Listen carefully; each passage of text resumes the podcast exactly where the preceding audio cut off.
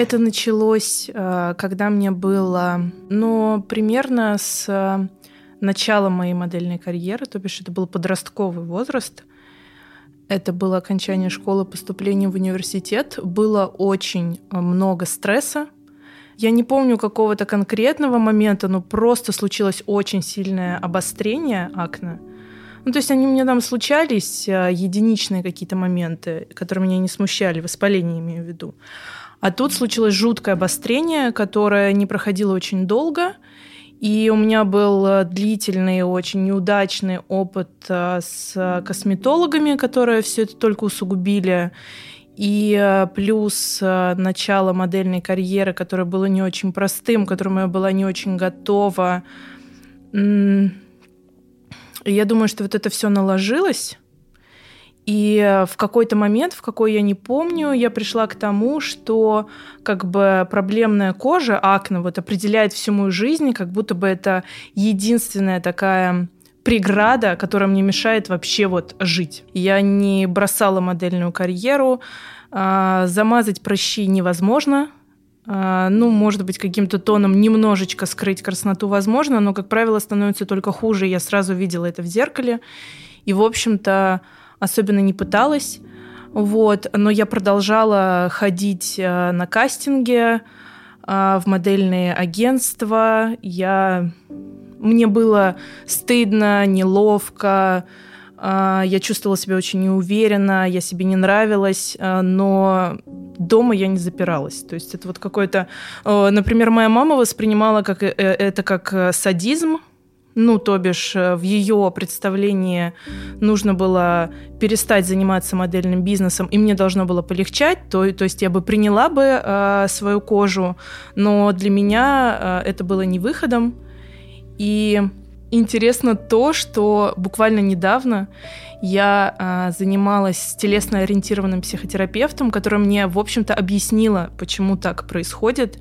И это для меня стало очень большим открытием, что, э, ну, как я это поняла, это э, моя психика на самом деле э, подобным образом стремилась это принять и э, сбалансировать. То есть э, мне для моего какого-то личностного баланса э, очень нужна была эта уверенность на публике, и э, поэтому я все время выбирала какие-то себе э, хобби, профессии, где нужно работать лицом, хотя, казалось бы, вся моя проблема была именно в лице, ну, то есть в коже. Мне казалось, что, напротив, так я это поборю. А в какой-то степени мне удалось это побороть. И потихонечку я стала воспринимать акне как некого помощника даже. Ну, то есть это благодаря, опять же, психотерапевту произошло, что теперь я понимаю, что акне на моем лице, то есть моя кожа — это не мой страшный враг, которого я ненавижу, как это было раньше, а это некий сигнал, некий мой помощник, который моментально, просто реактивно реагирует на какие-то проблемы, которые у меня есть любого характера, психологические, физические. Вот. Ну, то есть я воспринимаю условный прыщ как некий сигнал к тому, что мне нужно о себе позаботиться. Но у меня а, еще есть одна такая психосоматическая болячка. У меня сильные боли в груди периодически бывают. Это объяснимо и с медицинской точки зрения, это связано с желудком, но э, таблетками я уже не могла это вылечить никак. Вот.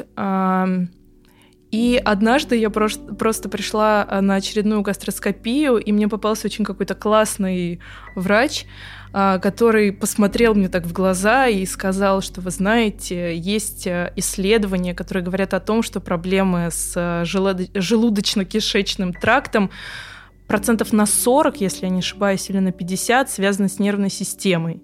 И в меня это очень попало, и я вот задумалась о психотерапевте, и каким-то невероятным образом все так сложилось, что я попала к очень крутому специалисту, именно телесно-ориентированному, и а, с этой болью в груди я жила лет десять, наверное, а с ней мы справились а, месяца за три, вот. А, Это работает у меня примерно так же, как и проблемы с кожей.